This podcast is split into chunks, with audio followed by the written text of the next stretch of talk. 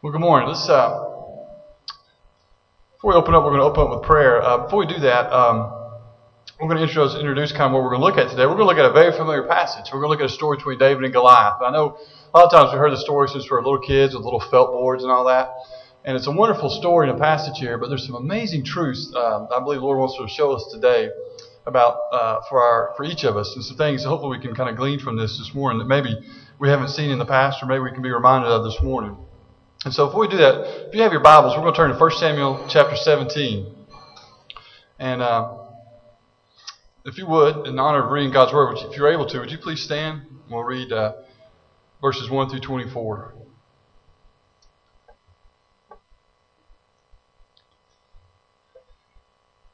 In verse 1, it says, Now the Philistines gathered their forces for war and assembled at Socoh in Judah.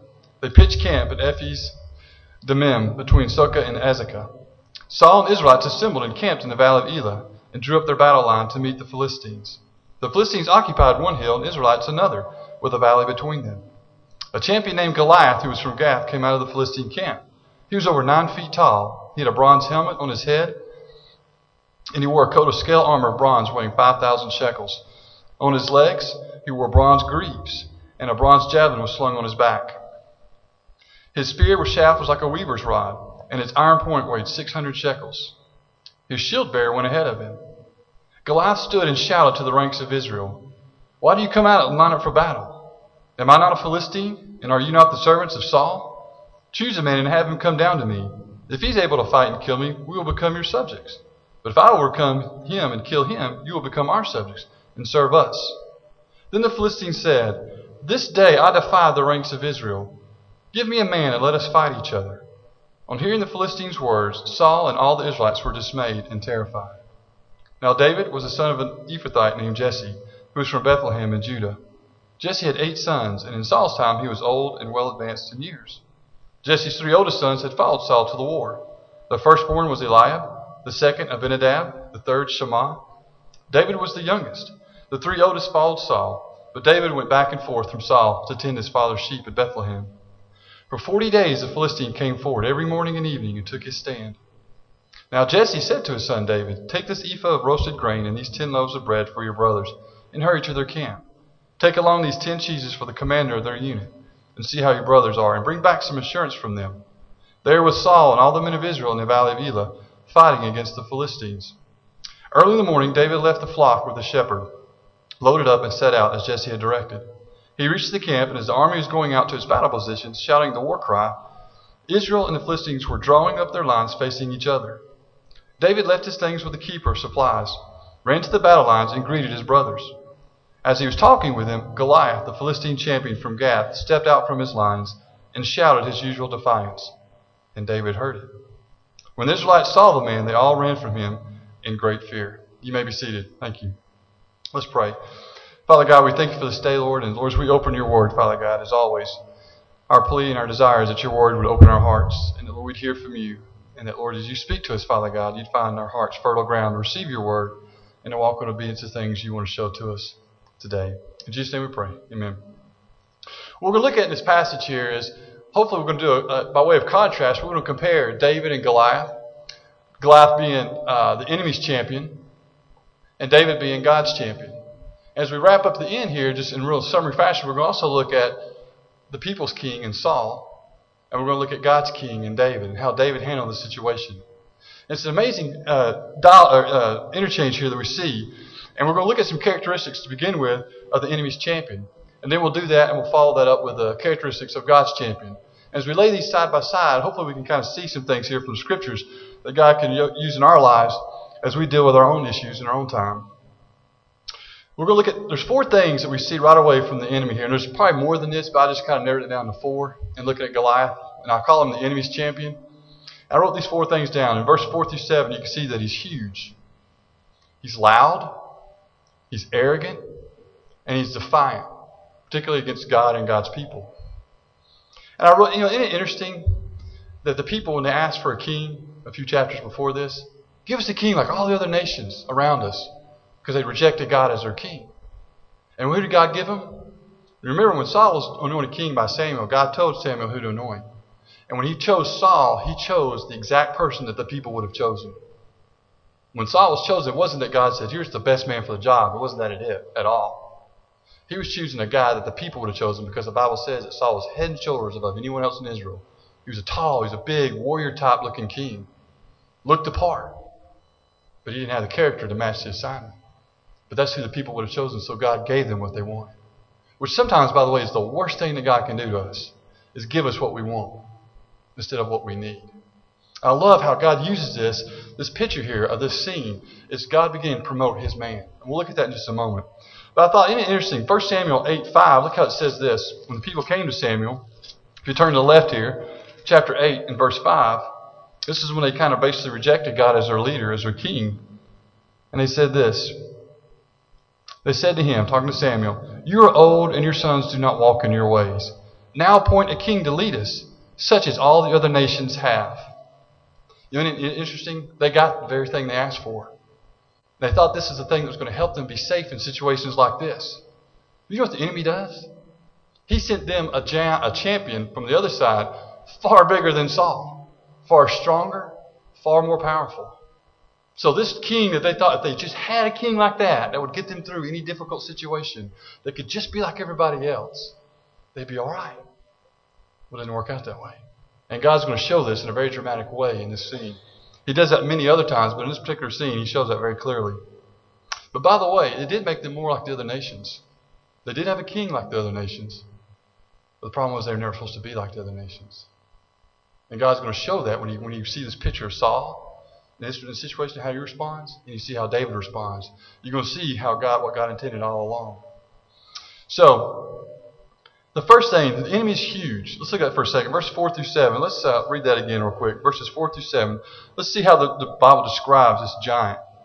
Verse 4 says, A champion from Gath, a champion named Goliath from, who was from Gath, came out of the Philistine camp. He was over nine feet tall.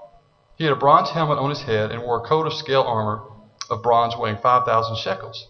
On his legs were bronze greaves, basically like shin guards, and a bronze javelin was slung on his back. His spear shaft was like a weaver's rod, and its iron point weighed 600 shekels. His shield bearer went ahead of him. I tell you what, if you guys will bear with me, I'm going to do something here. I have a volunteer school coming. Spencer, will you come up here for a second? I'm going to ask you to help. Uh, Spencer would be about the age that David was at this time. Probably about, actually, are you 18, Spencer? You might be about two years older than David was, but Spencer's probably about the same size that the David would have been. Okay, we're going to look at that in a second. But look at this. I'm going to show you how big Goliath was. Now, y'all, how many, if y'all start taking bets on me falling, I'm going to start getting upset. And that's a good chance. Don't do, I'm a professional. Don't try this at home. All right. Now, here's the thing. I'm still six inches shorter than Goliath would have been. I'm not getting on that top step, so I've just got to deal with that. But I'm still six inches shorter than Goliath was. And Spencer's probably a little bit taller and older than David was. Now, is that overwhelming or what? That's insane. Sometimes we think of this picture on the little felt board or in the picture drawing. What do you think? Now Goliath would have been a lot uglier than me. no, I'm just kidding. But he would have been Goliath would have been a warrior, unlike me. He could have actually done something to hurt somebody. I would just hurt myself. But Goliath would have been a lot bigger than this. He'd been huge. His armor, by the way, probably weighed just the scale armor that would have wore like a jacket, weighed 125 pounds, which probably was, was what David weighed. Thank you, Spencer. You can head on out. Thank you. And so I want to get off where I fall. And uh, yeah, thank you, Spencer. Oh, by the way, Spencer, I gotta, I gotta, I gotta rat you out. Did I do that?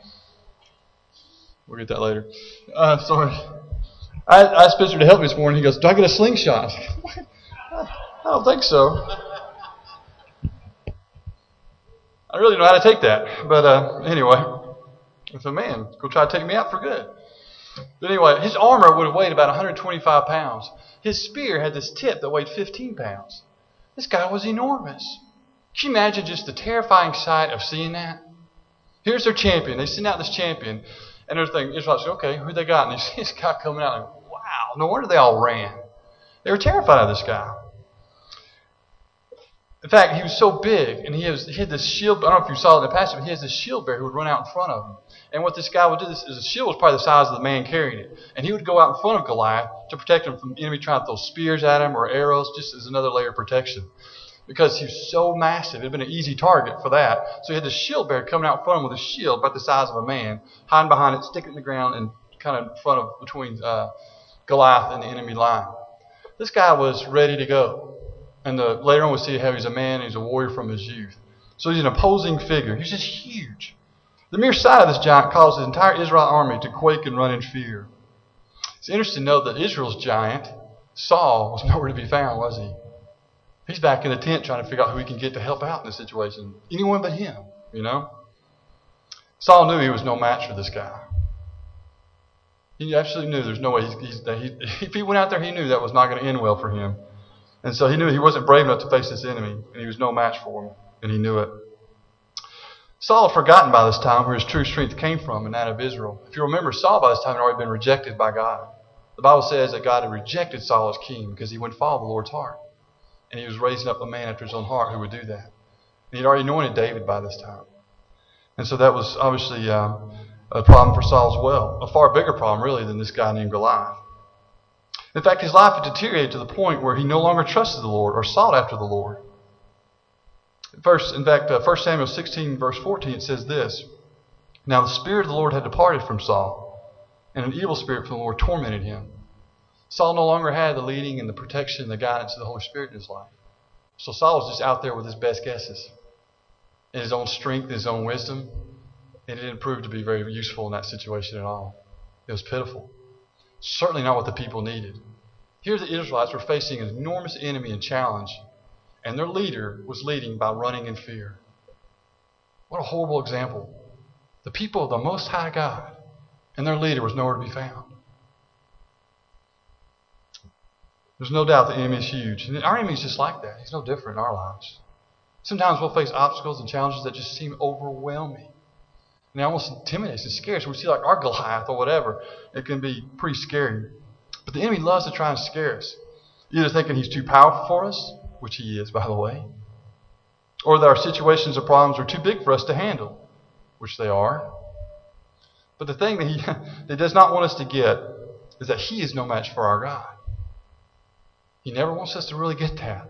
If he can get us to not focus on that or really get that truth, then he can do a lot of damage in our lives. If he can keep us fearful, he can keep us defeated.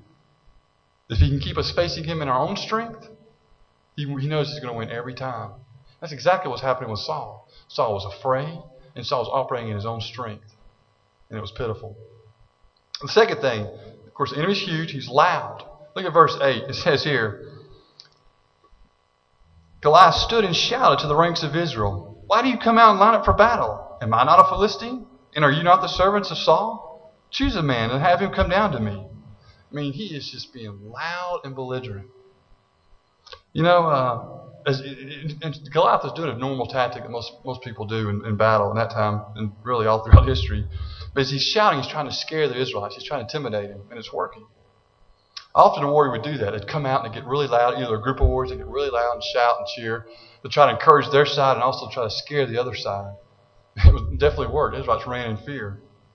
You know, Goliath was enormous, but he wasn't dumb. This was a smart warrior. You see some stuff he's doing, he's not a dummy.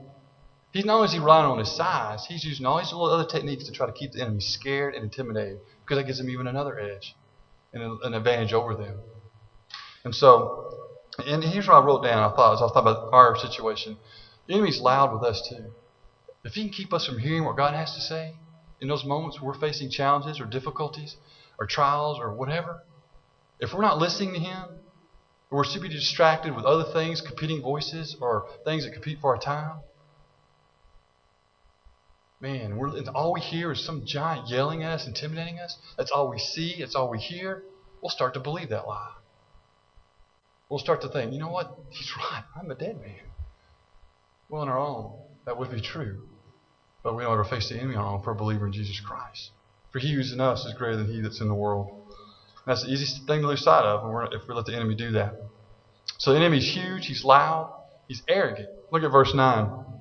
It says, If he's able to fight me, fight and kill me, we'll become your subjects. But if I overcome him and kill him, you will become our subjects and serve us. Look at this tactic he's doing here. When it's back when it's uh, uh, Goliath is using again this his self confidence is really not just self confidence, arrogance. That's what it's a form of here. And he's using this in order to try to intimidate the Israelites even more, showing his confidence. I don't, you guys have nothing that you can throw at me that can stand against me. I'm, I'm a Philistine. Aren't you Israelites? We're supposed to be fighting, so send somebody here. What you waiting on? You know. He knew he was intimidating them. And here's the thing he was doing too. Goliath was not dummy. He wanted to make sure whoever they sent out had this in the back of their mind. That guy's going to kill me if I go out there. I'll go out there, but you know, I'll be, you know, like he'd be shaking. Goliath exactly what he wanted. He wanted to keep them fearful and terrified.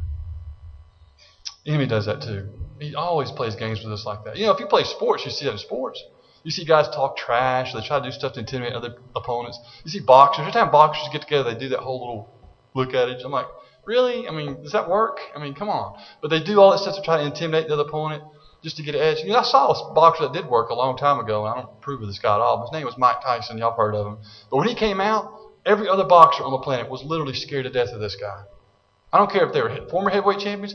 Before he really got goofy, when he was young, I'd, I'd, watch him fight. He'd get up there, and these other guys who were professional boxers would be like, they'd be tentative. And he'd have them in about a round or two, he'd just clobber them. They were terrified of him. But then, once he lost, people weren't afraid of him anymore. And then he was just, he was beaten left and right, it seemed like. That was a huge advantage he had. And Goliath knew that Goliath was not a dummy. He knew, not I'm going to pose and be intimidating, but I'm going to make sure they are scared to death. So when they do send a guy, this guy in the back of his mind is going to have doubts. The enemy does that with us. He knows, and we know, if we face him in our own strength, man, that is that's that's a scary place to be, and that's not going to end well. He wants us to be fearful. He wants us to be doubting. He wants to be intimidated by him. If he can do that, he can uh, he can do a lot of damage. I love this. This intimidation, when David, we'll see later on, when, this, when David comes up there, this fall this falls short. This is like hollow to David. David's like, who is this knucklehead? What's this guy running his mouth for? Everybody around him was scared to death, and David's like, What's this guy running? What's he saying? He's like upset. You know why? When David heard that, it didn't scare him. When he saw him, because he saw him and he heard him, you know why David wasn't scared? I wrote this down. Because of his close, intimate relationship with the Lord.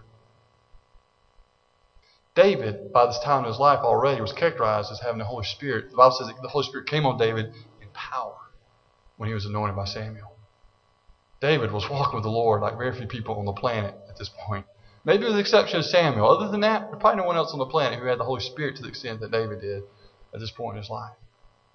And David was not trusting in David because David knew how short he was. David knew how young he was. He saw how big Goliath was. He knew he was no match for Goliath, but he knew Goliath was no match for his God. And that's what he's basing his trust in. So he didn't listen to that lie from the enemy. So the enemy is, um, I lose my order here. The enemy is huge. He's loud. He's arrogant. He's, and the next one, last one we get to, he's defiant. Now there's many more of these. I just, I just listed four, but he's defiant. Look at this, what it says in uh, verse 10 and 11. He says, Then the Philistines said, This day I defy the ranks of Israel. Give me a man and let us fight each other. On hearing the Philistines' words, Saul and all the Israelites were dismayed and terrified. Goliath knew that intimidation was a big weapon, and he knew how to use it quite effectively. When he defies Israel, he's basically defying the God of Israel. That's what that meant. I'm not only to defy you, but I defy the God that you serve. I love it when David walks up. Do you notice that little verse at the end of verse 24? When he's, you know, he says he's come out shouting his usual defiance. And then it says, at the very end of verse 24, it's like a comma there. It says, and David heard it. David was like, uh-uh. You ain't talking about my God like that. No way. Who are you? But this enemy was defiant. He wanted to scare the Israelites into thinking that nothing or no one could deliver them out of, or even their God could deliver them. Unfortunately, due to the poor spiritual state of the nation and its leader, King Saul, at this time, this tactic worked. But not with everyone. As far as we can tell, David's the only one out of this entire army who wasn't scared. But the spiritual condition of their leader, King Saul, by the way, who was the people's king, had deteriorated to such a point, and he led his people to such a low level of living. The people of the Most High God were afraid of one giant. It's pitiful. If we're not careful, we can allow our own lives to deteriorate to such a low level of thinking that we too can believe the enemy's lies. That God either cannot or will not deliver us. Think about this. This is an affront to our holy God and demeans his character when we think wrongly about him. Remember what David said? I love this. Who is this uncircumcised Philistine that he should defy the armies of the living God? Who does this guy think he is? He's just a man. I love that. What a, what a great attitude. Even in this moment, as he walks up as a young boy, God's starting to use David to, to show the, the contrast between a man after God's heart and a man after his own heart with Saul. And after this, after this interchange here, this, this battle, David obviously begins, through the Lord's leading, begins to be elevated in the eyes of the people. Look at uh, 1 Samuel 17. We'll go down to verse 26. We're going to look at some of the characteristics of God's champion in, in uh, young David here. Let's pick up in verse 26. It says, David asked the men standing near him, What will be done for the man who kills this Philistine and removes this disgrace from Israel? Who is this uncircumcised Philistine that he should defy the armies of the living God? They repeated to him what had been said and told him, This is what will be done for him who kills him. When Eliab, David's oldest brother, heard him speaking with the men, he burned with anger at him and asked, Why have you come down here, and with whom did you leave those few sheep in the desert? I know how conceited you are, and how wicked your heart is. You came down only to watch the battle. Now what have I done? said David. Can I even speak? Then he turned away to someone else and brought up the same matter, and the men answered him as before. What David said was overheard and reported to Saul, and Saul sent for him. David said to Saul, let, let no one lose heart on account of this Philistine. Your servant will go and fight him. Saul replied, You are not able to go out against this Philistine and fight him. You are only a boy, and he has been a fighting man from his youth. But David said to Saul, Your servant has been keeping his father's sheep.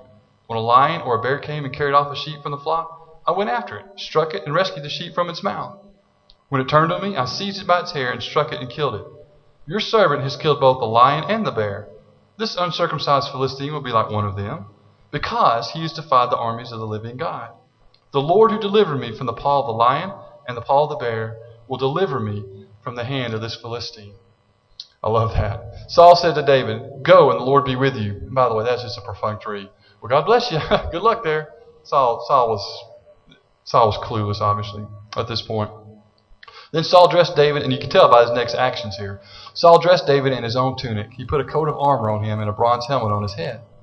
David fastened on his sword over the tunic and tried walking around because he was not used to them. I cannot go in these, he said to Saul, because I'm not used to them. So he took them off. Then he took his staff in his hand, chose five smooth stones from the stream, put them in the pouch of his shepherd's bag, and with his sling in his hand, approached the Philistine. As you look at this, in matter of contrast, that David's uh, God's champion and young David here, I just wrote down four things that kind of jumped out at me. And there's more in this. This is not exhausted by any measure, any stretch of the imagination. But these are four things I just want to kind of hit on here. He's concerned for God's people. He's concerned for God's praise. He's courageous in God's plan. He's confident in God's protection. In this first one, he's concerned for God's people. In verses 25 and 26, listen to this. It says, Now the Israelites had been saying, Do you see how this man keeps coming out? And that's the NIV. I think the New American Standard and the King James and New King James all say he keeps coming up. And that's significant, by the way. We'll come to that in a second. He comes out to defy Israel. The king will give great wealth to the man who kills him, and will give him his daughter in marriage, and will exempt his family, uh, father's family from taxes in Israel. David asked the man standing near him, what, listen how David asked the question here. What will be done for the man who kills this Philistine and removes the disgrace from Israel? Who is this uncircumcised Philistine that he should defy the armies of the living God? David's concerned for God's people. You have to remember, this is day one for David. They've been going through this for 40 days. This guy has been coming up every day and saying the same thing for 40 days. But something's been happening all along this time.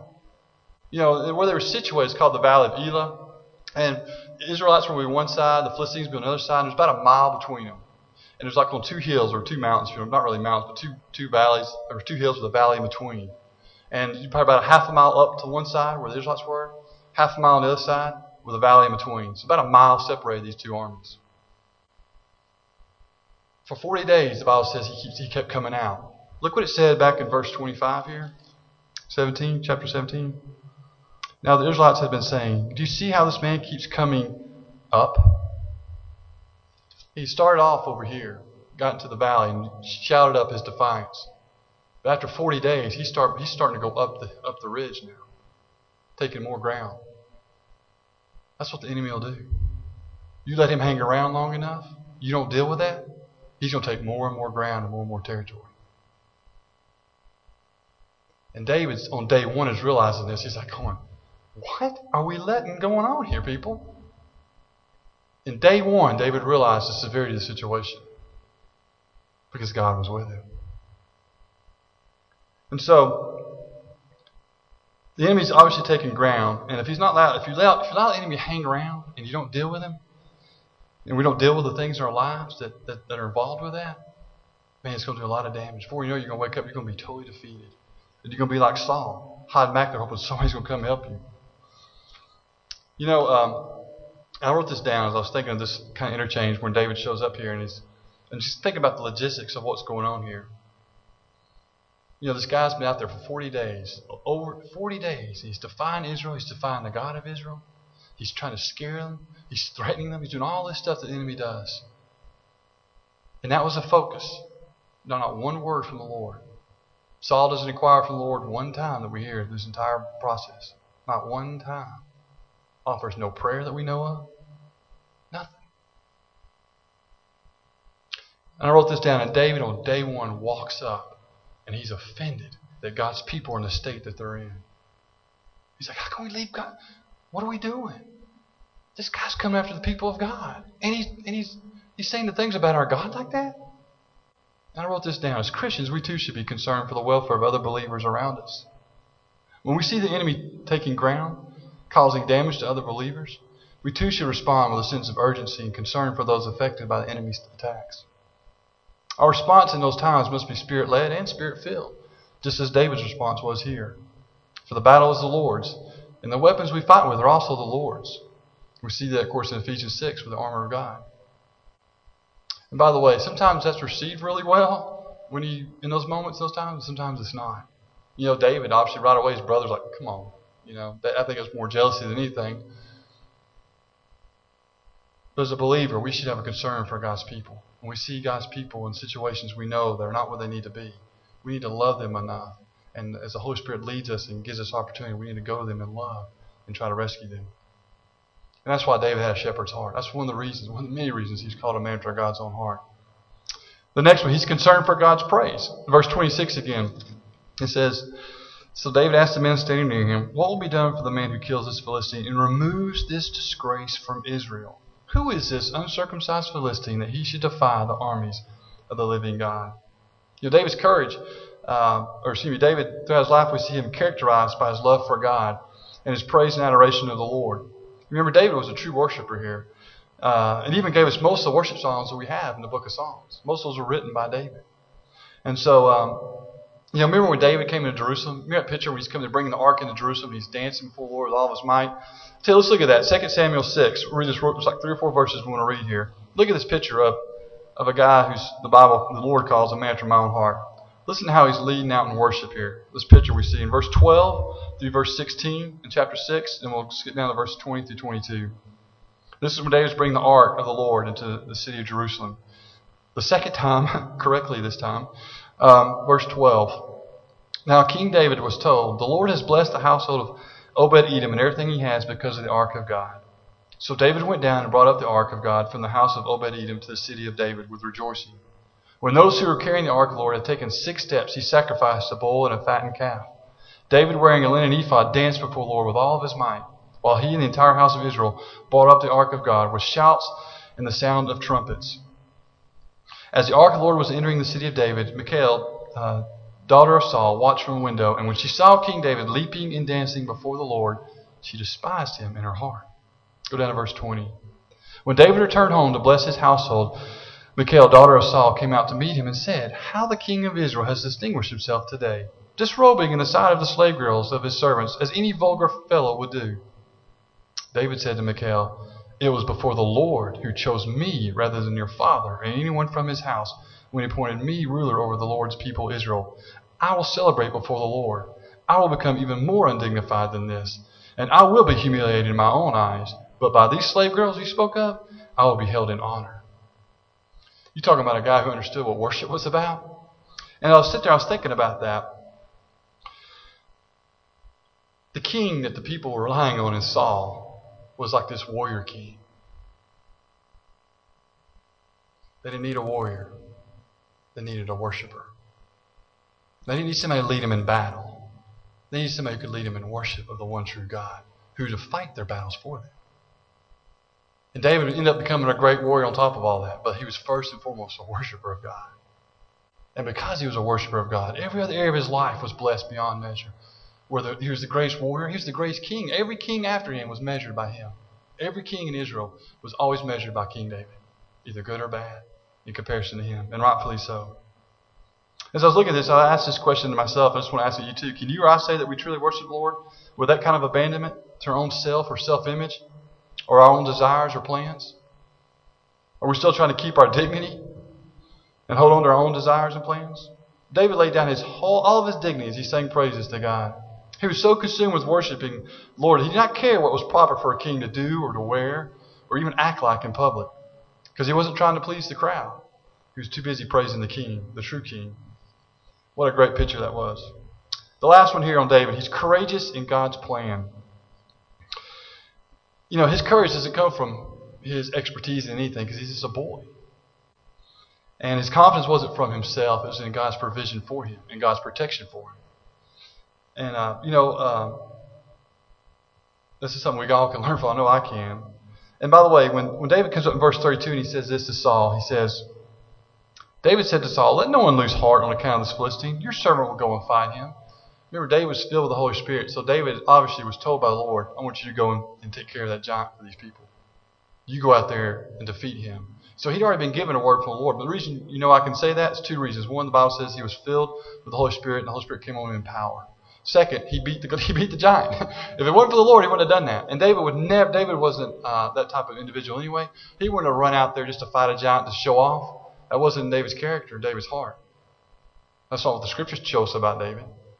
And the way he speaks this way, you see later on when he speaks to Saul, he's talking about the God who delivered me from the paw of the lion, the paw of the bear. He's going to deliver me from this guy. God already gave him that word. And so he was courageous and, and, and he was bold said, I'm going to go out and take care of this for us as the Lord gives me the ability to. So he's courageous in God's plan. The last one here is he's confident in God's protection. Look at 33 through 37. Um, Saul said, You're not able to go out and fight this Philistine. You're only a boy, and he's been a fighting man from his youth. But David said to Saul, Your servant has been keeping his father's sheep. When a lion or a bear came and carried off the sheep from the flock, I went after it and struck it and rescued the sheep from its mouth. When it turned on me, I seized it by its hair and struck it and killed it. Your servant has killed both the lion and the bear. This uncircumcised Philistine will be like one of them, because he has defied the armies of the living God. The Lord who delivered me from the paw of the lion and the paw of the bear will deliver me from the hand of this Philistine. You know, David recounts God's faithfulness in this situation. He's like reminding Saul of the things that God has shown in his life. See, Saul didn't have a whole lot to draw from because Saul didn't have a habit of following the Lord like he should. In that brief period of time when he had the Holy Spirit, Saul wasn't a man who followed the Lord like he should. That's why he's rejected by God. But David was recounting his confidence in God's faithfulness and protection in the past. And he tells this uh, to Saul. And he, he says, I'm sure of God's protection in the present as well. God's been faithful back here. He's going to be faithful today. Because that's God's character and that's God's nature especially for his name and for his people. And so, I love how, in David 2, David didn't say, Let me tell you about the lion and bear that I killed. He doesn't do that. He mentions that because he has to, but but he's very clear to mention that it was the Lord who delivered him from both of those. Because David fully understands he's alive only because of the Lord's deliverance.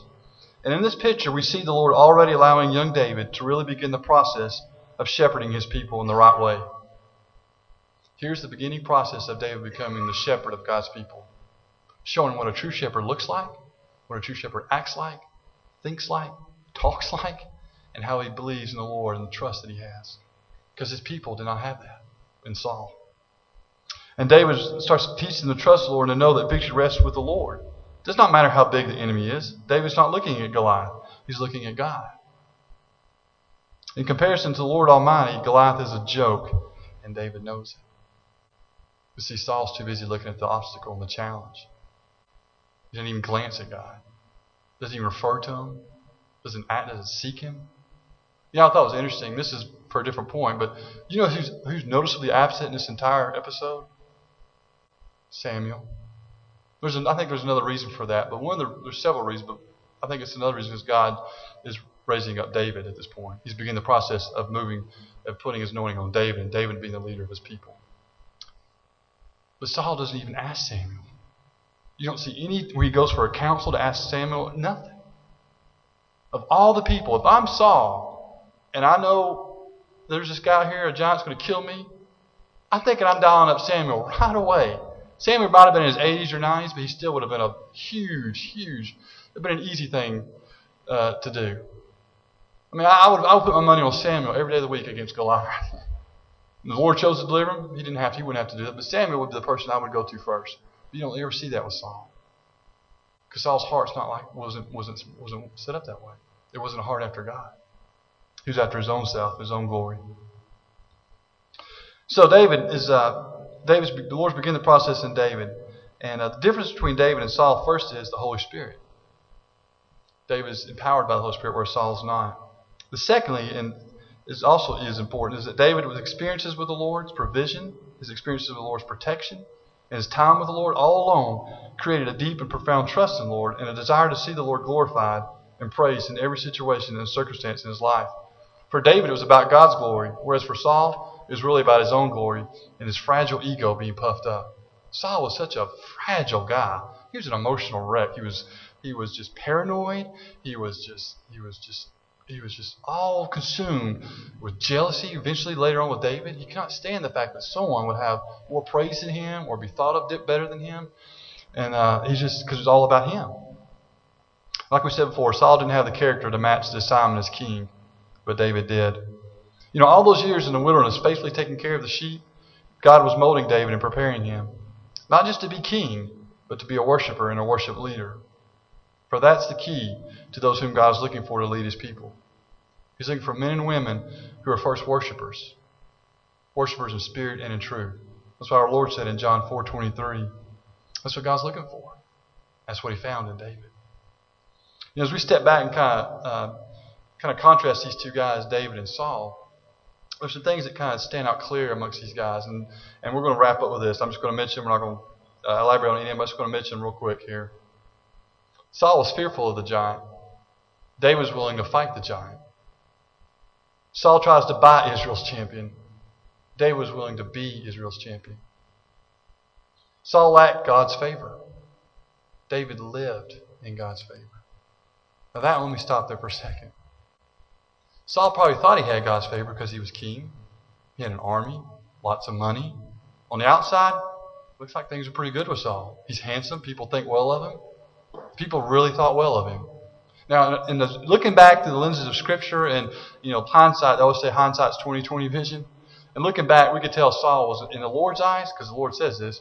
Saul was a complete and utter failure, because the Bible says he rejected him. But in his lifetime, Israel thought he was a great king. The people thought Saul was an awesome king. But the Lord saw differently, because he didn't have God's favor. David was just a young boy at this time. He didn't have really anything to hang his hat on other than the fact that he was just trusting God. And sometimes we think favor is something that it's not. So we need to be careful of that. David lived with God's favor. And by the way, if you want to talk about favor, we'll get that in a second. Let's do the last one. The enemy used Saul to discourage God's people. This is what's really sad to this whole encounter. Because his lack of trust in God, he was used to discourage the people of God. Whereas David was used to deliver the people of God. Saul was an abysmal failure. In this, in this moment, you can almost kind of do a summation of his reign. Saul, at every point, at every turn, at every decision in this, this brief encounter here, was leading his people away from the heart of God. Away from trusting God, away from walking in faith, Whereas David was used to deliver his people. When they saw a little guy go out there and knock this giant down and kill him, they knew God was with him because there's no way that shepherd boy could have done that. And David told him ahead of time that was what was going to happen. He even told Goliath before it happened. David was a faithful steward of that time as well Because David was, even in that moment, David was incredibly, it was a big deal to David that he didn't make sure that he didn't get no credit for this. Here's what God's getting ready to do, guys. Let me tell you. when he got to Goliath, he told him the same thing. God's going to deliver you to me this day. I'm going to tell you why. Saul didn't have ears to hear. But you know what? When the people saw that, don't you think the people had to sit there back and think, you know what? Our king's back there and he doesn't look like that guy. He doesn't talk like that guy. God doesn't move through him like he does through that guy. Don't you think they had to do some soul searching and find out, man, what's the difference here? Because there is a difference. It was the Lord. So, you know, Saul might have fit the bill as a warrior king, and that's what the people wanted. But David was a worshiping king, and that's what the people needed. He led the people to trust in the Lord to fight their battles. Because David was a man after God's own heart, his people became a people who learned to fear and reverence God and God's word. He was a leader of nations and kingdoms. He was a great warrior. He was a great songwriter. He was a great administrator. He was a great king. But above all that, he was a man who was a true worshiper and one that worshipped in spirit and in truth. As we close, I want to ask you this: Where do you find your, Where do we find ourselves today in this in this situation, in this kind of a spectrum, if you will? Are we kind of closer to Saul, or are we kind of closer to David in the way we live our lives? Do we encourage God's people to trust Him? Or do we discourage them through our witness and our testimony? Does my lack of faith or my amount of faith encourage or discourage you? The way I handle a problem or situation or difficulty or challenge in my life? Do I walk through that looking more like Saul? Or do I walk through that looking more like David? A man who trusts God. No matter what the circumstances say, we're going to trust Him. This is the one I want to talk about, and we'll, this is, we'll end with this. Are our lives marked with the favor of God, or do we lack the favor of God? Let me explain what the favor of God looks like a little bit here. This is in no way a complete, uh, uh, exhaustive uh, rendering of this, but listen to this. And this is simple. This is simplistic, but it's the scriptures. What I see in, from the scriptures in the life of David, a man who had the favor of God, and I look at that as far as a believer's life today, like people through the New Testament, like Paul and others. Basically, is that I think the question is, do I bear fruit? Is there genuine fruit in my life? That's a good indication that I have the favor of God. Not my circumstance, not my wallet, not the house I live in, not the car I drive, not my bank account, not my retirement account. None of that. That's that's meaningless. That means that is no me- if you measure your walk with God by those things, you're blind and you're deaf. There's no way to put it. Here is what's measured fruit. Of course, Galatians tells us what those fruit are love, joy, peace, patience, kindness, goodness, faithfulness, gentleness, self control. If you confuse material blessings with God's favor over any of these, you're in a really bad place in your walk with the Lord. You're like Saul. You're totally out of touch with what God's up to and what's doing, what He's doing and saying. Because you're not you're not in relationship with Him, you're not in fellowship with Him. You may not even be in relationship with them, but that's kind of your mindset. Fruit. God's favor is marked by fruit. A lack of fruit is an indication that things aren't well in your life and in your walk with the Lord or your relationship with the Lord. I've got people that I know who swept down their believers and followers of Jesus Christ, but I've never seen fruit in their life. And when you talk to them about the Lord Jesus, they either don't want to talk about Him, or when they say things, you're just like, that doesn't line up with Scripture. Where'd you read that at? You know? And for some reason, they just, I don't know. There's no fruit. And some of them I know who are believers who I believe love the Lord, but they're in a season of life where there's just not a lot of fruit. But we should be like David. We walk up, and they may have been in that for 40 days, so to speak, or 40 years. And it may be our first day in that situation being around them. We need to be bold like David and say, What's going on here? Listen, this isn't right. We need to lovingly, with the Spirit, as we're led by the Spirit and filled by the Spirit, lovingly come alongside them, encourage them. Hey, listen, this is not what God intends for you. This is not God's best. There's probably people in your family, my family, in our neighborhoods, our loved ones that we know like that. That we know who are in a ditch somewhere. We need to go rescue them. Or we're going to be bold like David. They may not receive it. You may be younger than them. You may be whatever different than them that you may feel like will keep you from being effective or God using you, don't believe that lie. Because that's not the Lord. If the Lord brings you along someone who's hurting, or a group of people who are in a situation where they don't need to be in, or the enemy's got their lunch, He's just He's just defeated them, or they're in a place where they don't need to be. And God lets you come alongside that. Could it be He has you to come along like He did David in this situation and say, Hold on, guys. What's going on over here? Why y'all still here? Why is it still going on? I just want to encourage you this week, as you, for like a better homework assignment this week, begin with yourself and ask the Lord, Lord, how's my heart with you right now? Where do I line up? Am I closer to Saul? Am I closer to David? Or we're somewhere in between? But where do I stand with you? Do I trust you like I should? Is my heart really after you? And also do this. Ask the Lord to reveal to you those situations in your those relationships in your lives, or maybe it's people you know that, man, you know, you've, you've just maybe made, made aware recently of maybe things in their life that you know don't line up with the Word of God, and they're believers. And you know, maybe God's called you to come alongside them and speak a word of truth in that situation in love. I've had to do that a, a, a bunch of times. Especially Lindsay, I know we've talked about this before. And uh, many of you have too. And there's been times where that's gone really well. There's times where that's gone really not so well.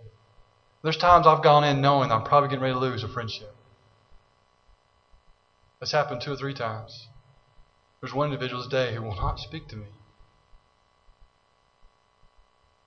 because I had to go lovingly, and, but in love, I had to confront them in a sin in their life, and it cost me a, a friendship. Well, as far as they're concerned, I'm still praying for them, and I'm not angry with them, but I know that that friendship's not what it used to be. It's not there. But you know what? I'd much rather that be the case than not than miss opportunity to speak the word of truth in their life because I love them enough to be willing to lose a friendship.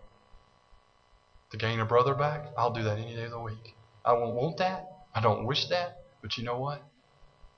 Regardless of how it's received, regardless of how you think it's going to be received, when God puts you in those moments, ask yourself, Lord, what is it you're saying this time? What is my place in this position you have me? Am I to speak a word of truth? Am I just to pray? How am I supposed to come alongside this brother or sister and encourage them and be an uh, encouragement to them in this time? Not leave them in the same place where I found them. Love them. I bet the Israelites were so thankful today and just go back home to the sheep and say, Well, you know, Dad, things are looking pretty bad over there. I don't know what they're doing. They should go, somebody should go out there and take the guy down. I'd have done it, but they won't listen to me. He didn't do that. He did exactly what God told him to do, and God did what only he could do and it's overcome an obstacle that no, nobody else could have ever overcome on their own. You may have something in your life right now personally that you feel like, I can't get past this sin, I can't get past this challenge, this difficulty, this fear, whatever it is. Well, that's not from the Lord. And I would encourage you to go to the Scriptures this week and ask the Lord to show you from the Scriptures what He have for you in this moment in your life and how He would have you to walk through that and the encouragement he has for you. Know, if you get a chance, go look at Psalm 23. I know we see that psalm in, in funerals all the time, and that's it's appropriate. There's nothing wrong with that. But that wasn't written for death. David wrote that towards the end of his life. He was reflecting back on his life and how God led him by beside quiet waters. Isn't that cool? Most people think it was probably written around time Absalom and his conspiracy. But don't you think, when you read Psalm 23, think about this passage here. I, I guarantee you, you cannot help but see that there's probably some of that David was reflecting on as he's writing Psalm 23. Not just this encounter, but all the other encounters of his life. He's reflecting on God's faithfulness and God's provision, how God led him all along the way. Isn't that cool? Let's pray.